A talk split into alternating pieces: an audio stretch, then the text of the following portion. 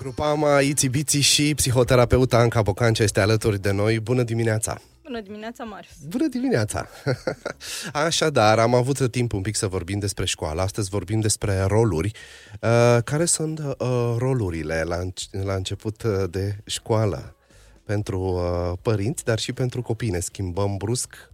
În, mm, di- e... Schimbăm rolul. E o întrebare bună.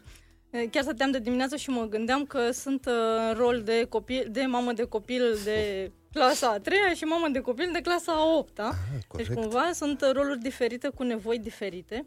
Dar apropo de roluri și de ce rolurile sunt importante în starea noastră uh-huh. de bine, este că unele roluri nu prea le mai băgăm în seamă, le cam ignorăm, le facem așa pe automat, fără să ne mai gândim la ele și uităm să ne uh, Uh, gândim la noi cum suntem noi în rolul respectiv. Pentru că de multe ori rolul, în rolurile respective noi avem și calități și partea asta de uh, lucruri bune pe care le ignorăm și astfel nu suntem conștienți de calitățile noastre, dacă devenim conștienți de calitățile noastre, cumva ne încărcăm cu o energie bună și de aici avem senzația că putem să facem mai multe și chiar putem.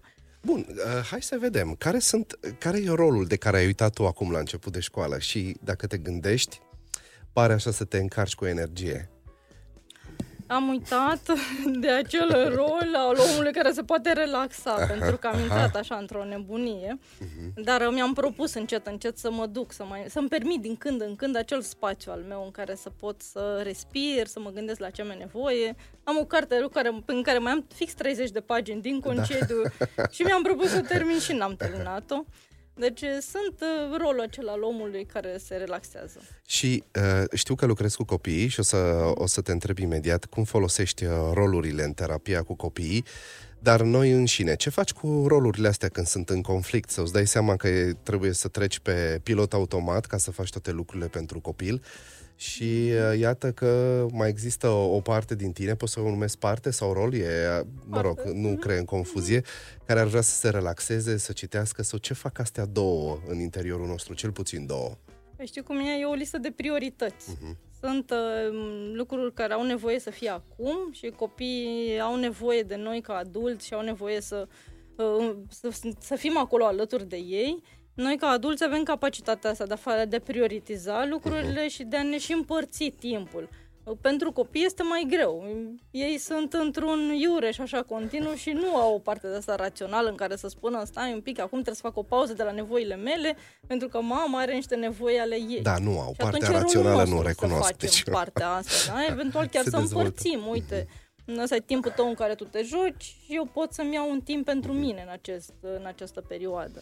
Cum folosești tu rolurile în terapia cu copiii? Da, rolurile e o, e o poveste întreagă, pentru că, într-adevăr, fac uh, psihoterapie, psihodramă pentru copii și acolo chiar asta facem. Ne luăm roluri. Uh-huh. Dar uh, rolurile la copii, ei și aleg singur rolurile în funcție de nevoile pe care le au în acel moment. Și eu să dau un exemplu. De exemplu, aveam o fetiță care este foarte greu să se arate și să se să arate calitățile și nici nu, nici nu e foarte văzută de părinți sau de colegi uh-huh. și atunci la noi și alege permanent un rol din acela de cântăreață și, uh-huh. și întrebăm ce-ți dorești tu să faci în povestea de asta? Să țin un concert pentru toată lumea. Ah, ce fain! Și atunci ei din rolurile lor activează exact acele părți care nu sunt umplute acasă de părinți în general. Aha, și de, când observi asta, discuți cu părinții sau le spui, hei, Singur. trebuie să Avem o parte de intri în rolul de, de spectator. Dată uh-huh. cu părinții și le, le atragem atenția. Uite, aici pare că fie un deficit în, în familie. Și când părintele, părintelui este greu să intre în acel rol, să își dă seama că copilul are nevoie de asta, dar el se simte stânjenit sau, mă rog, eu știu ce alte probleme pot să apară. Acum știu cum e, atunci când noi ca adulți nu reușim să depășim niște rezistențe, niște blocaje, evident că cumva partea aceea de cerință e să mergi către terapie, către lucru un pic cu tine, uh-huh. să vezi ce se întâmplă acolo. Pentru că de sunt nu poți să-ți asumi rolul. Da? Poate e un model pe care nu l-am avut de la părinții noștri, apropo de rolul de părinți. Aha. Și atunci nici pentru noi nu e foarte ușor să-l facem. Da, când cineva poate, uh, poate aude cuvântul acesta rol și că avem mai multe roluri, se poate gândi că hmm, sunt mai mulți de mine în aceeași persoană. E de bine sau e de rău? Păi e de conștientizat, pentru că oricum avem mai multe roluri, da? Pe lângă rolul de părinte, de soț, de soție, de fică, de fiu, de vecină, de prieten, de cumpărător, de toate, toate, aceste, toate aceste puncte sunt roluri mici pe care noi le îndeplinim și cel mai interesant e că de multe ori într-un rol nu suntem ca în alt rol și suntem diferiți ușor, avem Aha. comportamente diferite, avem stări diferite. Și starea de bine, starea de bine aparține unui anumit rol sau e starea de bine apare când aceste roluri care par paradoxale sau oricum antinomice sunt, încep să se înțeleagă unul, unul cu altul? Eu cred că starea de bine ajunge atunci când tu faci aceste roluri conștient. De exemplu, mm. de multe ori în cabinet invit pe, pe client să facă așa cu o diagramă, ca o, ca o pizza, pe da. care să o împartă în rolurile pe care ei le au. Și întreb, cum arată pentru tine rolul? Arată așa wow. cum ți-ai dori? Uh, nu, stai că de aici aș vrea să pun mai mult, aș vrea să pun mai puțin și atunci în momentul în care eu sunt în acord cu acele roluri, reușesc să dau atâta energie cât mi-aș dori, reușesc să investesc în alte roluri, poate mai multă energie și acum nu sunt conștient de asta, mm-hmm. atunci apare într-adevăr o stare de bine, o parte de, o parte de satisfacție pentru că tu ești în acord cu nevoile tale, faci lucruri în acord cu nevoile tale. La final, cum descrii tu starea de bine? Cum este, nu știu, să fie Anca când ai o stare de bine?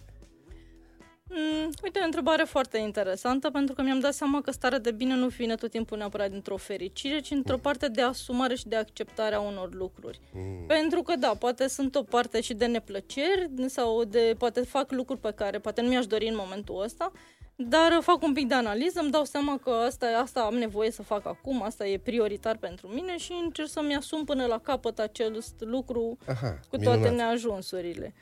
Pentru că de multe ori starea de bine e asociată cu fericirea, cu bucuria. Da, da, da, cu anumit rol. Adică, da, nu? dar uh-huh. eu, pentru mine cel puțin, e partea asta de asumare și de a face un lucru asumat, mi-aduce surprinzător mai multă stare, stare de bine. De bine. Uh-huh. Mulțumesc! Uh, foarte interesantă discuția. Ei bine, cred că dacă ar fi să concluzionăm acum la final, ai spune că starea de bine vine din faptul de a de a fi uh, conștient de rolurile mm. pe care le ai și când intri în un anumit rol, nu pe pilot automat, cum, da. cum am spus, uh, cum intrăm uh, de obicei uh, dimineață uh, și apoi îți dai seama care a fost uh, rolul tău uh, după două ore și îți pare rău că ai urlat și așa, că am urlat ca să-mi asum ce s-a, ce s-a întâmplat în această dimineață. Îți mulțumesc mult, uh, Anca Bocancea, psihoterapeut, că ai fost alături de noi mulțumesc și îți doresc o zi superbă. Mulțumesc. La revedere!